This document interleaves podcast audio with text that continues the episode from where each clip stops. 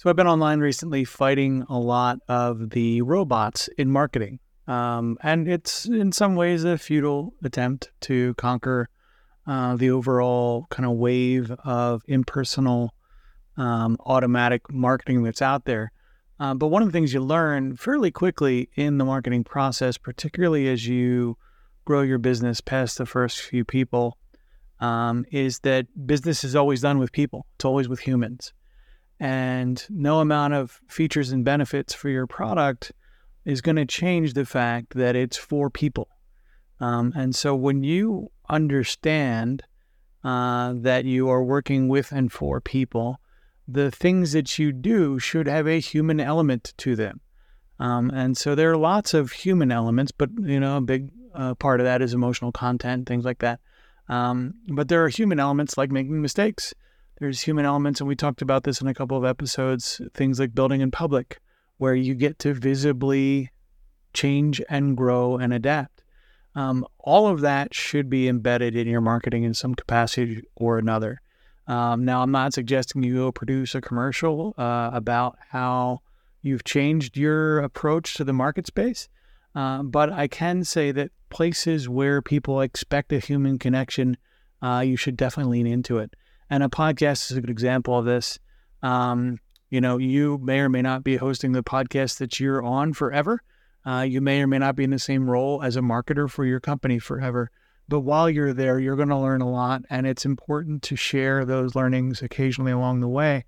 One of the big things we do here on the Hard to Market podcast is talk to folks that have a business um, that has been difficult to market and share what they've learned. Uh, what are the three biggest lessons they uh, picked up along the way. And it's really important to understand that those lessons are often hard fought because they did it the wrong way first. Um, so much of what we do in the podcasting space or in the marketing space broadly is a trial and error kind of process. Um, and everyone that stands by a you know belief or a principle, uh, there's a really good chance that that principle came uh, at the expense of some hard fought mistakes. So um, don't be afraid to share those mistakes. Don't be afraid to share that understanding with your audience.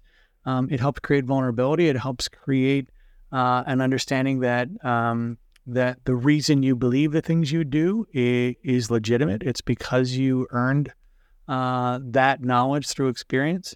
Um, and as you go through this process, you'll find um, that that increased vulnerability attracts folks um, that also uh, are looking for someone to help them uh, through those those vulnerable moments.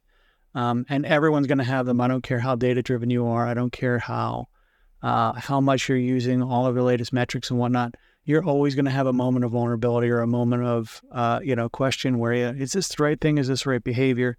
Um, and that is almost always uh, probably the most human place you can sit is in those moments of uncertainty.